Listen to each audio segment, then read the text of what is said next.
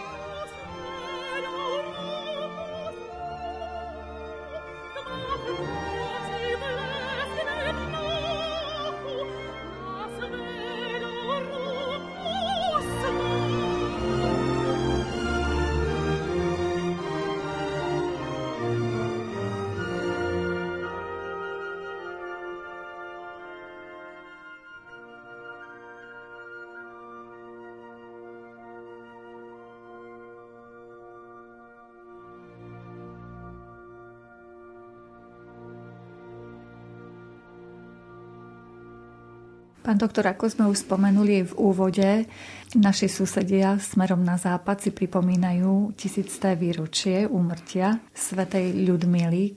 Keby ste nám priblížili niečo z jej životopisu, nejaké tie biografické dáta. Áno, v čase, keď my sme mali tú vzácnú návštevu pápeža svätého otca Františka, tak Česi nám aj pripomenuli v svojich vstupoch, že oni tiež majú veľkú udalosť, pretože 16. septembra mali veľký sviatok tisíctého výročia od úmrtia svojej prvej historicky známej ženy Ľudmily, mučenice a takej veľkej patronky Českej zeme. A k tým údajom ešte biografickým, keď už sme povedali, kedy majú sviatok, tak je to v deň jej umúčenia 16.9.921 zomrela, možno 15 pretože tam je rozkolísaný dátum kvôli tomu, že nejaké vigílie predošlý deň sa už mohli rátať za ďalší deň to nie je podstatné. Narodila sa roku 859 alebo 860, takisto tie dátumy sú dosť, hlavne dátum narodenia dosť opatrne vykonštruované na základe rôznych chronologických skúmaní, nie sú to pevne stanovené. Ešte tá smrť, úmrtie áno, ale to narodenie musíme brať trošku viac s rezervou. Smrť ju zastihla na jej vdovskom hrádku, hrade Tetín pri Beróne a miestom odpočinku sa stala bazilika svätého Juraja na Praskom hrade, kde odpočíva v krásnom sarkofágu jej telo ostatky dodnes. Pripomeňme našim poslucháčom celý jej rodokmeň, alebo odkiaľ pochádza vlastne aj tu sú naše poznatky kuse. Vieme, že najspolahlivejšie správy z dávnej minulosti sú listinné materiály, na druhom mieste sú to E, kroniky a na, až na treťom legendy, pretože legenda je síce úžasná, zbožná, ale treba s ňou historicky pracovať, aby sme dostali historický materiál ako tak presný a vedeli ho použiť a my vieme, že ona bola dcerou kniežaťa istého slovanského kmeňa Slavibora. Jej matka má ešte neistejšie meno, volala sa možno Ľudoslava. Nuž kto bol ten Slavibor? A tu je zase dvojkoľajka. Buď to bol knieža Srbov v Posálsku, v dnešnom východnom Nemecku, teda e, Posálsko, teda tí lužickí Srby, nejaké Milčansko, Milsko v Hornej Lužici, niekde tam za českými kopcami smerom na Nemecko alebo možno prozaickejšie, že jej otec Slavibor bol kniežaťom kmeňa Pšovanov v oblasti Mielníka, teda nezabúdajme, že i Česi pod vládou Přemyslovcov bol ešte jeden z malých kmeňov a Pšovania bo mohli byť ich blízki susedia na sútoku Vltavy a Váhu. Tak toľko k pôvodu, asi by som povedal. Podstatné je, že vstúpi do rodiny Přemyslovcov a tam sa začne jej príbeh taký zaujímavejší. Ešte keby sme našim poslucháčom priblížili jej raný život. Za mladí v tom svojom kmeni slovanskom, v ktorom vyrastala, takisto ako väčšina slovanských kmeňov vyznávala pôvodné slovanské náboženstvo a teda ctila si bohov Perúna, Svetovita, Radhostia, Ladu, Živenu a podobne, čo aj sa spomína v legendistickej literatúre. No a keď už bola kresťanka neskoršie, legendy píšu, aj dosť oplakávala túto svoju ranú minulosť, no dnes by sme mohli povedať, že za to nemohla, keď prešla na kresťanstvo, ale ju to trápilo. Ku kresťanstvu sa dopracovala tým, spôsobom, že sa vydala za Boživoja, takisto ešte pohanského, prvého historicky známeho vládcu Čechov z rodu Přemyslovcov. A skôr než došlo ku krstu, sa predpokladá ich sobáš. Ten sa odohral niekedy okolo roku 874, čo sa dá tiež rekonštruovať ako akási prvotná politika e, Přemyslovcov medzi dvoma mlynskými kameňmi.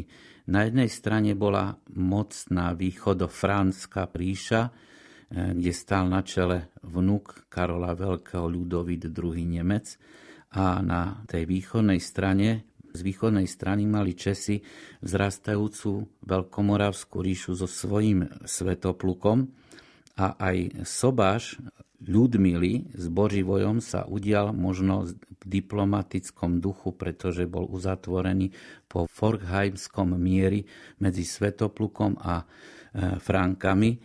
A Česi vtedy v dobe Boživojovho vlastne nástupu prvých rokov dosť boli pod vládou kráľa alebo kniežaťa Svetopluka Veľkomoravského. Čiže či väčší, či menší politický sovaž to bol. Kuriózne je i to, že do rodinného vzťahu, manželského vzťahu vstúpila veľmi mladúčka, 14 až 15 ročná a krátko na to nasledovali deti potomstvo.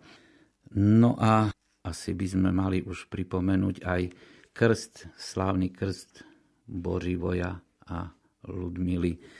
I tu máme dvojkoľajku, pretože Jedna z možností je, a to tie novšie legendy stredoveké hovoria, že oboch manželov pokrstil priamo svätý Metod na Veľkej Morave, ale staršie legendy skôr naznačujú, že na Velehrade na Veľkej Morave bol pokrstený Boživoj.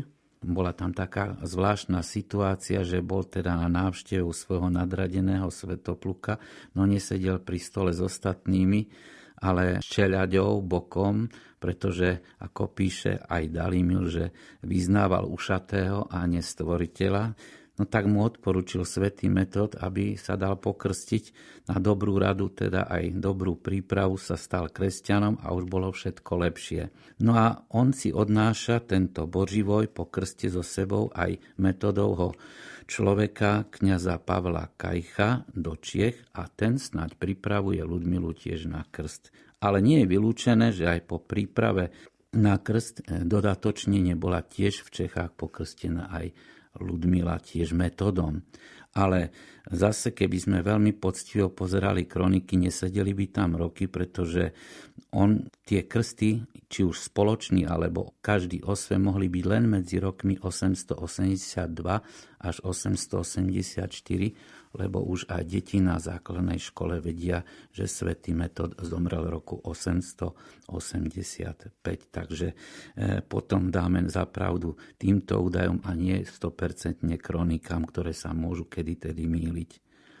Potom, ako prijali krst, tak e, začali aj žiť podľa tej kresťanskej viery, títo manželia? Áno, životopisy pekne píšu o horlivosti svetej Ludmily, pri šírení kresťanstva sa podielala s manželom na vybudovaní prvých kresťanských sídiel, kresťanských kostolov v českých krajinách. Úplne prvý, je to niečo také epochálne ako o nejakú dobu skôr u nás kostolík na vrchu Nitrava, ktorý pri Binovi vysvetil salzburský arcibiskup Adal Rám roku 828, tak v Čechách za Boživoja je na Levém Hradci vystavaný chrám svätého Klimenta, prvý teda v Čechách. Je zaujímavé, že je svätého Klimenta, pretože Cyrila Metod, Konštantina Metod so sebou na misii až po Rím doniesli ostatky svätého Klimenta, tretieho pápeža rímskeho, teda biskupa rímskeho pápeža. Ďalší kostol, ktorý vieme, že súvisí s nimi, s Boživojom a Ludmilom, je už na Praskom hrade a je to kostol Pany Márie, ktorého základy sú podchytené v archeologickom prieskume. Ono i chrám svätého Klimenta stojí do dnešných čias, kostolík svätého Klimenta na Levém Hradci, ale loď je už baroková a znovu archeologická sonda by nejaké staršie základy našla teda, ale e, netrvá sa na tom, že je to prapôvodný kostol z čias Boživojových. No aj inak bola dobročinná a láskavá táto Ludmila, pretože to o tom svedčia jej meno, etymologicky Ludmila, Lidumila. A nezabúdajme, bola stúpenkyňou Moravskej misie slovanskej vzdelanosti, teda misie Konštantinov Metodskej, ktorá prišla na Veľkú Moravu a cez ňu pekne aj do Čiech.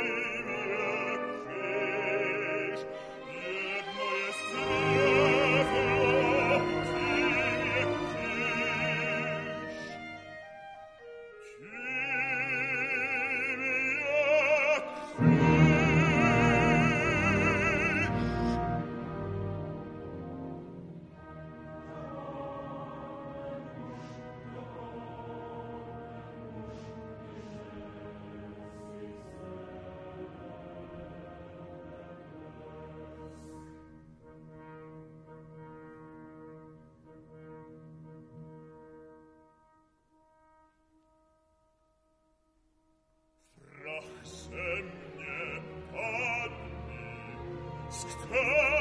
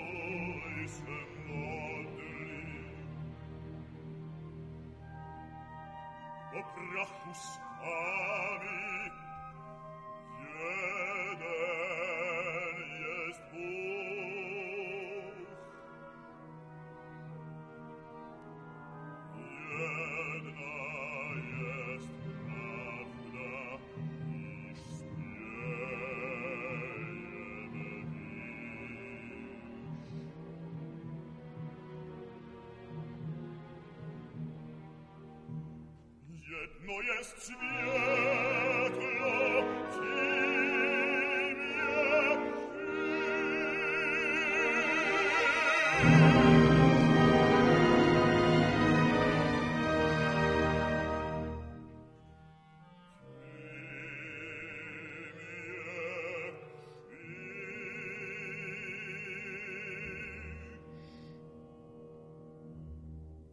Pokračujeme v rozhovore s doktorom Jánom Zachariášom, s ktorým sa rozprávame o svetej Ľudmile. 16. septembra sme si pripomenuli tisícté výročie jej mučeníckej smrti. Spomínali sme tie kostoly, ktoré vznikli na podnet svetej Ľudmily. Stoja ešte dodnes? Dajú sa navštíviť? Pripomínal som to, že existuje chrám svätého Klimenta, kostolík svätého Klimenta na Levém Hradci, on má barokovú loď, pripomínam, ale sú tam základy aj kamenné, da, veľmi dávne. Pôvodne sa myslelo, že ide o boživojovskú stavbu. Novšie skúmania skôr potvrdzujú, že mohli byť z 11. storočia a že vraj kostolík svätého Klimenta možno bol aj drevený. Takže to je viac hypotéz.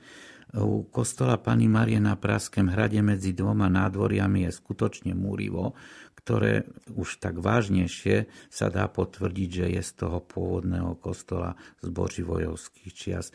Ale aj ešte spomenuté kostolíky a baziliky, ktoré budú nasledovať v našom rozprávaní, sú tiež buď e, veľmi blízko doby svätej Ludmily, alebo aj ešte aj za jej čias, takže budem v tom pokračovať.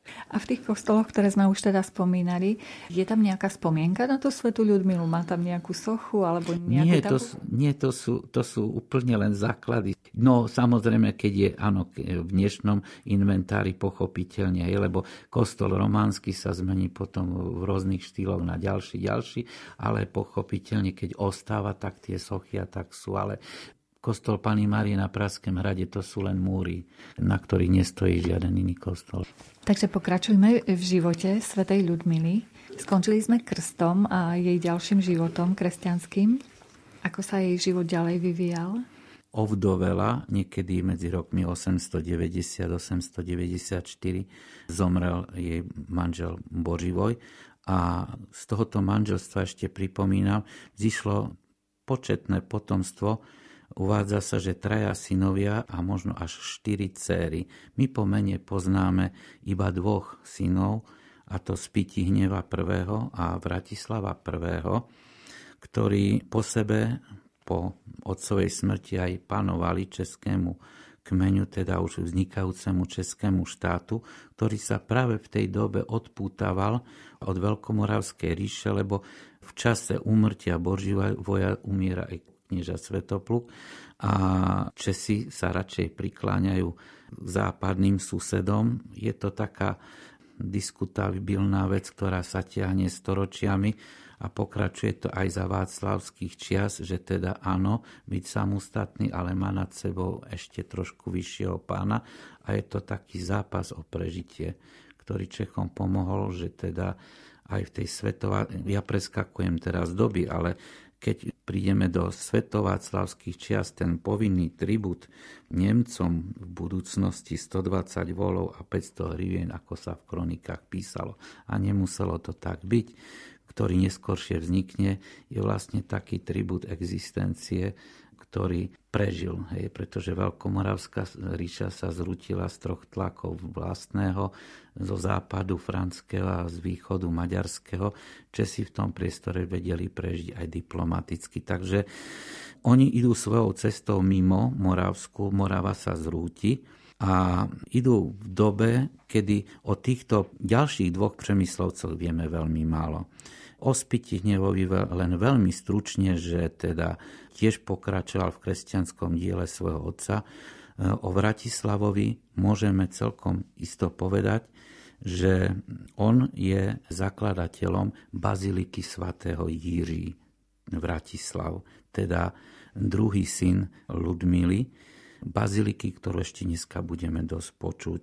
Vratislav je aj pre nás zaujímavejší tým, že na rozdiel od svojho bezdetného brata vstúpi do manželstva roku 906 s nevestou Drahomírov, ktorá je takisto zo slovanského kmeňa, kmeňa tiež možno z Nemecka, teda z Nemecka isto dnešného, teda to nebol vtedy nemecký priestor, ona bola z kmeňa slovanských Havolanov, čistodoranov, niekde na Polabí, eh, lutických kmeňov, ktoré dnes sú, je to dnešné Brandenbursko, nie sú tam Nemci, ale kedysi to bol slovanský priestor. A úplne môžeme predpokladať, že jej vstup do rodiny bol aj s veľkým súhlasom svetej Ludmily. No a i ona vstupuje do manželstva veľmi mladá, možno nemá 14 alebo 15, ale má 15 alebo 16 a tiež dá svojmu manželovi, ktorý inak zahynie roku 921 pravdepodobne v boji s Maďarmi, lebo to je tá pohnutá doba, že sa to tu niečo deje, veľké veci, tak ona e, dá potomstvo Bratislavovi a teda aj vnúkov a vnúčky svojej svokre Ludmile. Z tohoto sú to teda traja synovia a štyri céry, teda vnúci a vnúčky svätej Ludmily. Svetý Václav, Boleslav I, Spitihne mladší, ktorý zomrie v mladšom veku a z dcer Drahomíriných poznáme pomene iba Přibyslavu. Po smrti svojich synov výrazným spôsobom Ludmila ovplyvňovala výchovu svojho vnuka Václava a možno aj Boleslava a tu začína kameň sváru medzi svokrou, ktorá vychováva svojich vnukov a Drahomírov, ktorá je nervózna z toho, že deti sú pod vplyvom Ludmily. Čiže bola vlastne nepokojná z čoho? Že teda vedie ich ku kresťanstvu alebo že sa usiluje stále mať moc tá sveta Ľudmila v porovnaní s tou Drahomírou? Keď som povedal, že Vratislav, mladší zo synov eh, svätej Ludmily, zomrie pravdepodobne v boji s Maďarmi roku 921, nastane zaujímavý jav – Vôbec e, muži Přemyslovského rodu, či Boživoj alebo jeho synovia z Pitínev či Vratislav zomreli vo veľmi mladom veku, títo mužskí členovia rodiny. Boživoj 35-ročný, Spitínev ani 30-ročný a Vratislav 33-ročný a odrazu tu máme deti, chlapcov, ktorí majú 13 a 7 rokov. 13 má Svetý Václav, Boleslav má tých 7-8 rokov a sú tu dve ženy, ktoré teraz majú rozdelenú moc. A majú tak rozdelenú českou šľatou, českými predákmi, že regentkou za staršieho Václava bude Drahomíra.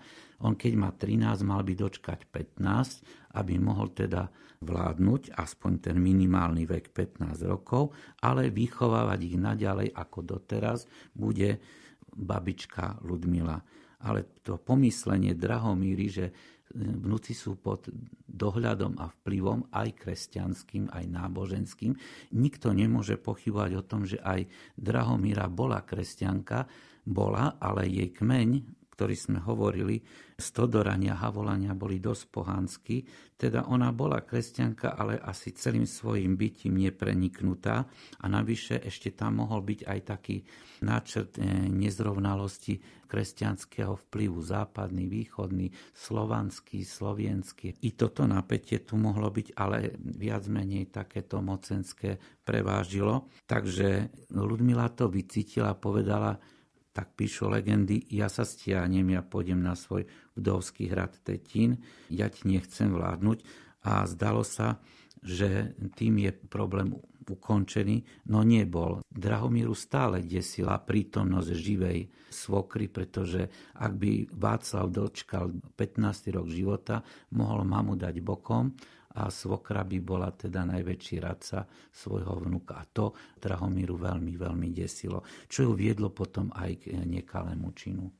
Možno poslucháčov až premkne mráz, že ako vyriešila Drahomíra ako nevesta tento problém, tie obavy, že stratí moc. Tak skúste nám približiť tieto fakty. Bude to na záver relácia aj v ukážke autenticky. Po odchode z Prahy teda ona síli na tom hrade Tetín pri Berovne, ale je za ňou vedená družina od Drahomíry pod náčelníctvom dvoch vikingských vodcov Tunu a Gomona, ktorí sú najatí vrahovia. Vtrhnú na Tetín, je tam veľký zmetok, dokonca taký, že aj Pavol Kajch, teda ten kňaz od Metoda, ktorý stále sprevádzal Ludmilu, si zachraňuje život, preskakujem trošku čas, keď Ludmila bude mŕtva, tak ju ani bude mať kto kresťanský pochovať. Čiže vtrnú do ložnice, do spálne Ludmily Tuna a Gomon, kroniky píšu, čo som vám urobila, veď som vás vychovala, dala som vám zlato, striebro i zaodiela a keď chcete, nechajte ma aspoň pomodliť sa a prosím vás pekne, keď už ma chcete zabiť, tak ma zotnite ako mučeničku. Ale oni mali presnú inštruktáž, vydúmanú, by sme povedali, odporúčanú od Drahomíry, že to nesmie byť krvavá smrť, čiže bola udusená či závojom, čo je jeden z jej atribútov, šál, závoj, alebo povraz, to je teraz druhoradé. Smrť je taká, že ne, nebola preliatá kvapka krvi a zdalo sa, že nemáme mučenicu. A to si myslela aj Drahomíra, že je vybavené. Ale legendy pokračujú. Bola pochovaná bokom toho hrádneho priestoru na Tetine a nad jej hrobom sa začali diať zázraky. Svetla, vône, chorí sa uzdravovali, chromy chodili, slepí videli a tak. Drahomíra mala z toho des, tak ešte stihla vymyslieť jednu vec, že nad miestom hrobu dala zbudovať kostolík svätého Michala, aby sa zázraky pripisovali jemu. No ale kult začal pomaličky svätej Ludmily predsa klíčiť a keď teda už svätý Václav mal tých 15 rokov, tak svoju mamu Drahomíru poslal na hrad Budeč ujal sa vlády a slávnostne pekne roku 925 preniesol ostatky svojej babičky do Prahy na svoje terajšie miesto.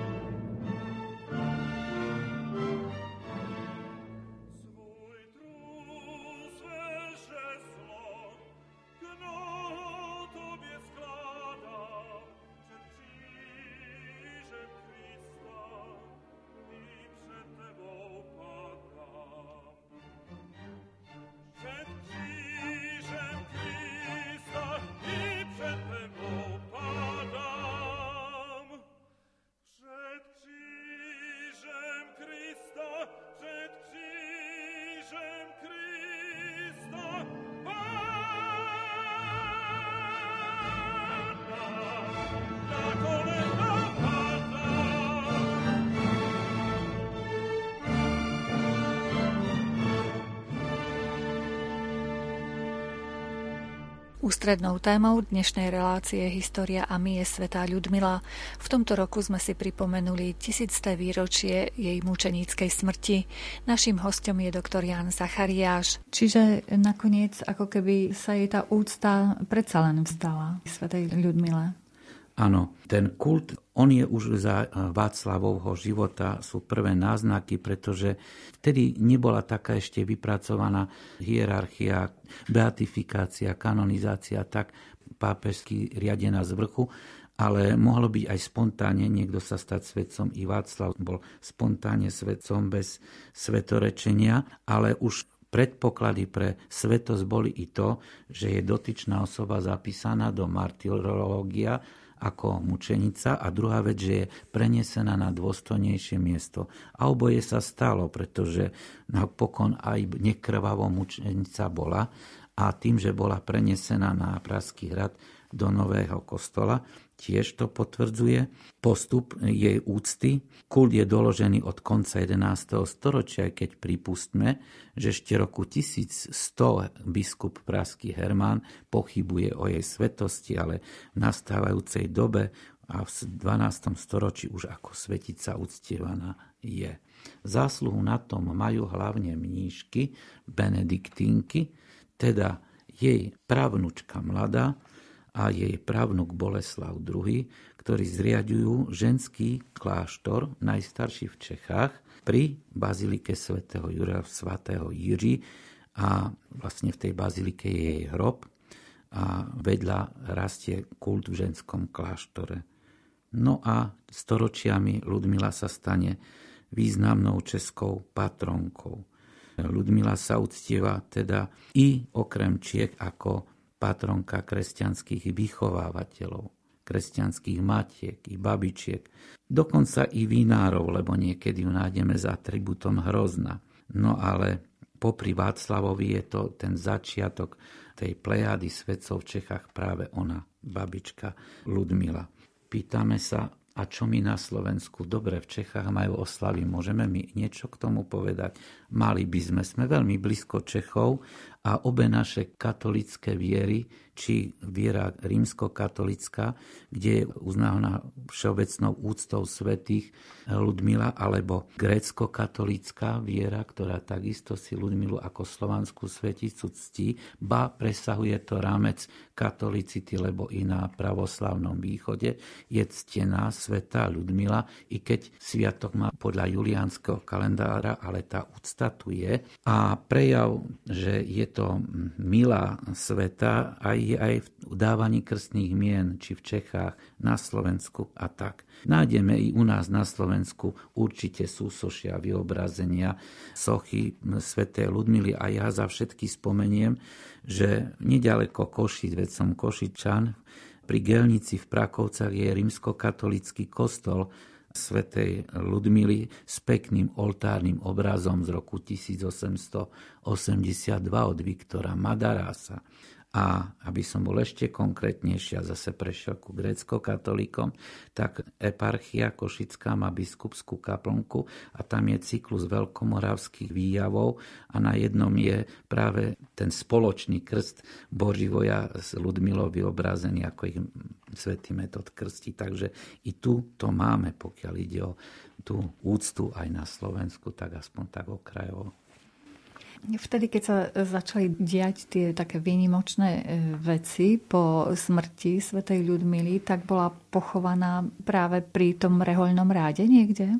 Ona bola pochovaná na tom Tetine, prenesená do baziliky svätého Jiří, svätého Juraja, ale pri tom kostole svätého Juraja bola zriadený krátko na to prvý český benediktínsky ženský kláštor a v tomto kláštore, keďže ženičky a ona žena, tak to tak trošku hralo, tak pestovali jej úctu ona je priamo v tej bazilike pochovaná, čo môžem dosvedčiť vlastnými očami.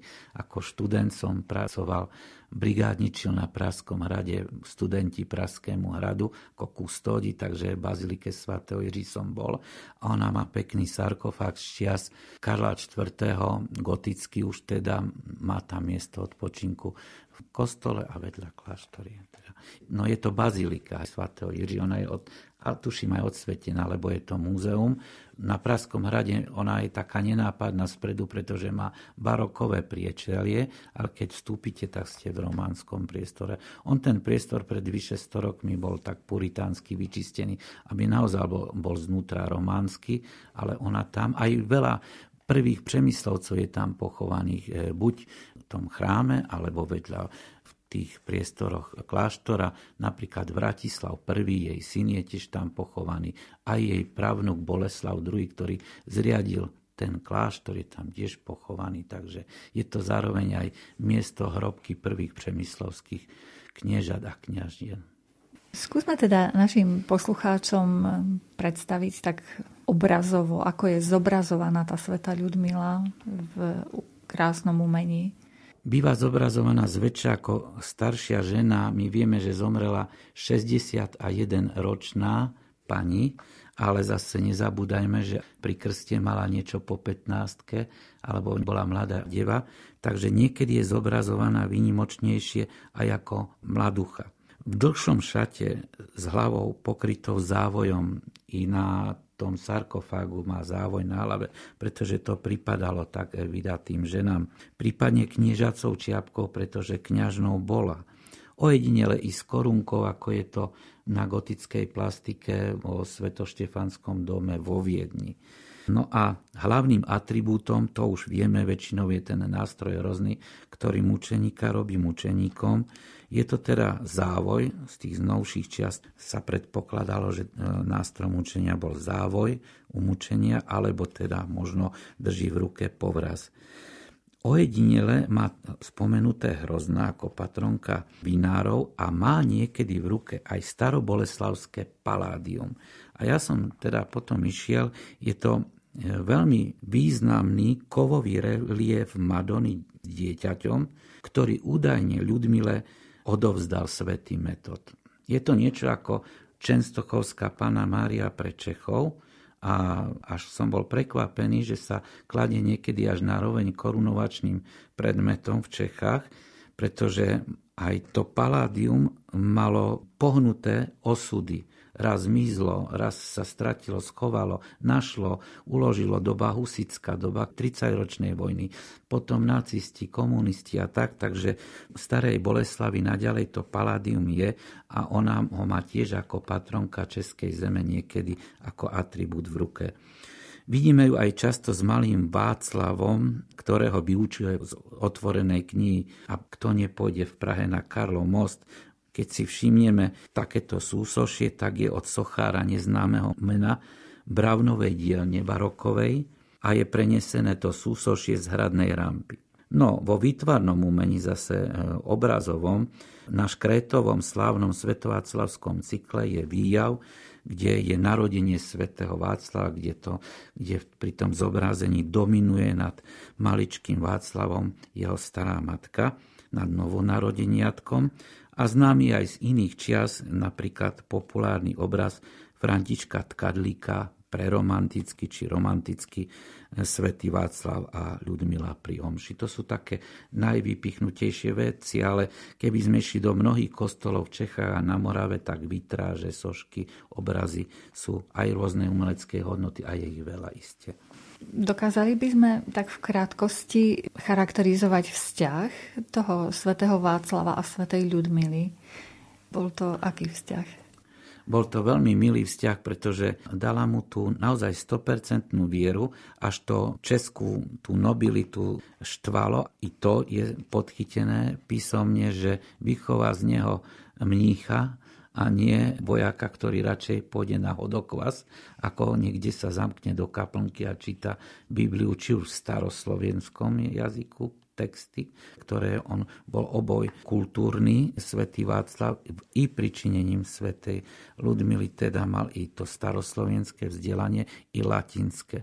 A preto aj stopy, pokračovanie kultúrne v Čechách, raných Čechách vedie tiež dvojitou cestou, že niečo je spisba písaná, kultúra vedená latinsky a niečo vedené aj staroslovensky.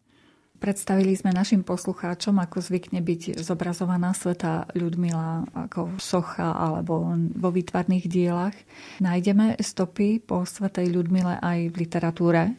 Po celé stáročia sa iste písala tvorba rôznej beletristickej úrovne, ale my sa vracajme znovu k Ad Fontes, skade sú prvotné záznamy, tu sú najcenejšie legendy. Z tých legend Znovu, bude to vedené cestou staroslovenskou alebo latinskou. Úplne najstaršia legenda, ktorá sa len predpokladá, je legenda o svetej Ludmily staroslovenska, ktorá vznikla možno už za čias svätého Václava. Pravda, ona sa nezachovala, ale odpisovaním a odpisovaním sa dostala ako preložná legenda ďaleko na Rus a do ruských preložných textov, čo je niečo ako synaxár zo znamy svety, vo veľmi stručnej podobe. A my takto poznáme jednu podobu jeho, jej života, ale dá sa tým potom doplňať jej životopis, čo je v tejto legende, môže doplniť latinské a obrátenie. Druhé smerovanie boli legendy Fuit in provincia Bohemorum, bol, som, bol v krajine Čechov, alebo inak sa tá legenda volá Utrpenie Ludmily mučeníčky, prípadne Kristiánova legenda, možno ešte aj legenda Factum Est a európsky známa eh, legenda Životy svetých od Jakuba de Voragine, teda latinský zoznam svetých ich príbehov, ich životov v zlatej legende, kde Česká oblasť doplnila svojich svetých, takže tam nájdeme i svetého Václava, i svetú Ludmilu.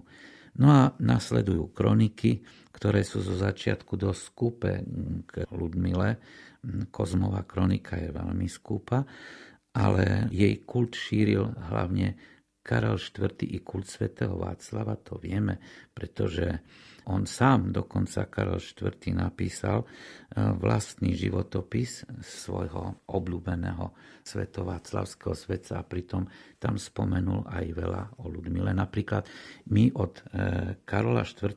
vieme tú verziu, že Ludmila bola spolu s Boživojom metodom pokrstený. To aj Karol IV. tak tomu veril.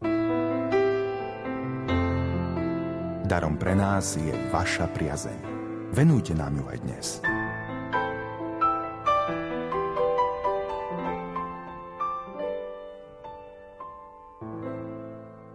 S doktorom Jánom Zachariášom sa dnes rozprávame o svetej Ľudmile, ktorá bola starou mamou svätého Václava. Úplne prvá kozmová kronika bola písaná latinsky, ale prvá kronika písaná v starej češtine bola tak řečeného Dalimila, a ona je zo 14. storočia, je v archaickej češtine, preložená bola pre bežných Čechov aj do normálnej češtiny, takej dnešnej. A ja som si nedovolil ju preložiť do slovenčiny, lebo by som to zničil. Tak v tej novšej zrozumiteľnej češtine som si nachystal krátku ukážku z tých eh, napätých chvíľ, čo píše nie Dalimil, ale tak rečený Dalimil, pretože to meno bolo dané len dodatočne, lebo kronika bola anonymná. Takže tak rečený Dalimil. Vládla tedy svatá Lidmila, ktorá na Tetíne sídlila. A že lidí měl z té duše rád, po křesťanských dětech dali znát. Jakým úkladem se zabývá, tajne její snacha žárlivá, a jakou zlou roli hrají v něm dva zlotřilci Tuma s Gomoněm. Lidmila hned chápe celou šíř záměru, jenž chystá Drahomíř. Ze smrti však nemá žádný strach a čas tráví v zbožných modlitbách. V modlitbách je její posila, sirotám též dary posílá tak se chystá, že smrt přivítá. V tom pod hradem zahřmí kopita. Lidmila ví, že ji utratí, brzy oni vrazi najatí. Nechá je však přivést do síně, nechá je i pozvat k hostině, o své snaše s nimi rozpráví, ptá se, zdali žije ve zdraví. Vyspovídá se a spokojem čeká, neurvalí pacholci, do svietnice vtrhnou za noci a zardou si knežnú závojem, tak Lidmila prišla do nebes a ty lotry chválil v pekle bies. Takže toľko.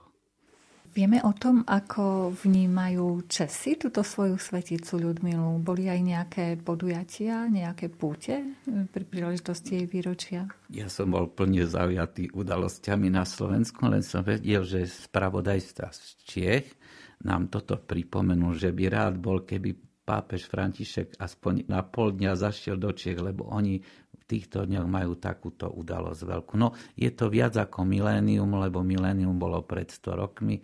Je to práve 16. To je deň, keď už pápež tu nebol prvý deň a bolo to tak husto, že človek bol zamestnaný svojimi vlastnými udalosťami tu na Slovensku, ale iste to museli prežívať pekne. Ku, áno, sledoval som na českých televíznych staniciach, samozrejme aj na českých verejnoprávnych, teda rôzne programy venované Svetej Ludmile, áno. V tých rôznych literárnych podkladoch sa dá zistiť, že aký vzťah mala treba s, s manželom, keďže sa brali tak e, úplne mladúčky. Je to veľmi strohé. Nie, nedá sa zistiť. No, jedine sa dá konštruovať tak legendisticky, že dobročinná, láskavá, veľa sa modlila, tak ale keď mala 6 detí, 6 dietok, tak vzťah bol naplnený. On, Boživoj svety, nie je, sveticou sa stala ona. Snaď mala tu, a možno, že by aj mohol byť, pretože za neho vzniká kresťanstvo v Čechách všeobecne. Ešte by som pripomenul Český kmeň, český národ získava kresťanstvo zo západu už v roku 845, kedy 14 českých veľmožov ide do Regensburgu prijať krst ale nie sú to členovia Přemyslovskej rodiny a v Čechách získavajú pozície práve Přemyslovci v okolí Prahy a český kmeň je len jeden z množstva iných, z ktorých sa vytvorí český národ. A je zaujímavé v českej histórii, v polskej, že títo nositelia kresťanstva, lebo keď panovník prijal vieru, tak potom už prijali aj tí dvorania a potom aj podani a tak ďalej. Ale ani český boživoj, ani polský Mieško sa nestali svetcami, čo je zaujímavé, pretože v prípade, už sme na tú tému mali reláciu svätého Vladimíra na Rusi a svätého Štefána v Uhorsku, tak tí širiteľia kresťanstva sa stali takými národnými svetcami a vo východnej cirkvi apoštolom rovný sa hovorí takým, čo urobia takú kristianizačnú činnosť títo vládcovia. A zase u Maďarov svätý Štefan je pre nich ako pre nás svätý Cyril a Meto. Takže Boživoj sa nestal svetým, isté nie pretože, a kto vie, aký bol v súkromnom živote, ale aj keby možno bol horšej povahy, to by možno nehralo rolu, keby mal byť svetý kvôli christianizácii, to by asi nehralo. Lebo aj svätý Štefan nemal všetky svoje činy úplne 100%, ale tam zavážila tá jeho christianizácia na jeho svetorečenie. No tak to je také zaujímavé, že ani Mieško, ani Boživoj nie sú svetí. Ludmila mala to šťastie v nešťastí, že sa stala mučednička a to ju viedlo tej svetosti tak skoro. V tých e, legendách je tá jej nevesta skutočne zobrazovaná tak kruto? No, staré pramene píšu niektoré aj, že dokonca i také sa najdu, že píšu, že bola dobrá. Ale e, legendy e, už sú vedené k tomu, aby podali životopis tej svetice čo najlepšie, tak ten oponent, a nevraviac o tom, že vrah musí zbierať tie negatíva. Ale zase verne pravde, alebo hľadajúc pravdu, by sa niekedy podsúvalo, že bola pohanka. Už som na to upozornil, že celkom pohanka nemohla byť, lebo mohol byť jej kmeň, no ale bola kresťanka, ale aká bola, takže dopustila sa zločinu. V tých dobách surových, kedy išlo o bojom moc, sa to aj stávalo a to jej priťažilo. Svetý Václav, keď nastúpil na trón, tak e, svojej mame spočítal to zle, čo urobila, čiže ju poslal bokom, poslal ju preč od, od Praského dvora a ona ešte v ústraní ďalšej generácii sledovala príbeh svätého Václava a jeho brata Boleslava. Teraz zažila i vraždu. Vnúk zabil vnuka a sama sa bála Boleslavovej krutosti, veď Boleslavovi sa aj hovorilo, že Boleslav ukrutný a vieme ešte o nej, že utiekla do českých Charvat, Chorvat, k slavníkovcom a potom o nej už stopy akékoľvek, v akýmkoľvek možných prameňoch miznú. A je to aj takým symbolickým prejavom, že ľudia, ktorí niečo zle vykonajú, tak potom sa tak môžu aj stratiť v dejinách, ako že si to snáď aj zaslúžia, toto zabudnutie. Spomenuli sme, že Sveta Ľudmila je patronkou kresťanských vychovávateľov, kresťanských matiek a babičiek, takže možno sme práve týmto ľuďom, mamkám, babičkám a vychovávateľom pripomenuli ďalšiu patronku, ktorá môže za nich orodovať v nebi. Áno, Sveta Ludmila má pekné meno, ktoré znovu pripomínam, má v sebe zachované aj to, že je Lidumila, aj deťom milá. Aj tie obrazy, ktoré sú, ju zobrazujú práve v takej babičkovskej polohe, sme povedali, že ona môže byť niekedy aj ako mladá zobrazená, ale tá pani s tým maličkým chlapčekom Václavom je pekný príklad toho babičkovstva, patronka babičiek, áno.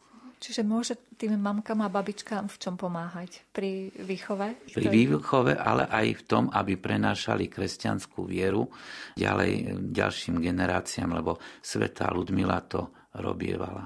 Áno. A robievala to aj v tom slovanskom duchu, ktorý nám priniesli svätý Cyril a Metod. Vieme históriu svätého Václava, jej vnuka. Boli v jej rodine ešte nejaké také výraznejšie osobnosti, ktoré buď to boli sveté, alebo mhm. teda mhm. posunuli mm-hmm. áno, históriu? Áno, tak Václav stojí za jednu reláciu, ale jeho brat Boleslav, bratovrach, má jednak pokračovateľa pre, přemyslovského rodu vládcov Boleslava II. a tak ďalej, ale má aj Boleslav Ukrutný má aj dceru Doubravku, ktorá sa vydá za polského mieška a donesie kresťanstvo tam. Ďalšiu dceru má Boleslav Ukrutný mladú, ctihodnú, ktorá má veľmi blízko ku beatifikácii či kanonizácii. To je tá už spomenutá budovateľka toho prvého ženského kláštora.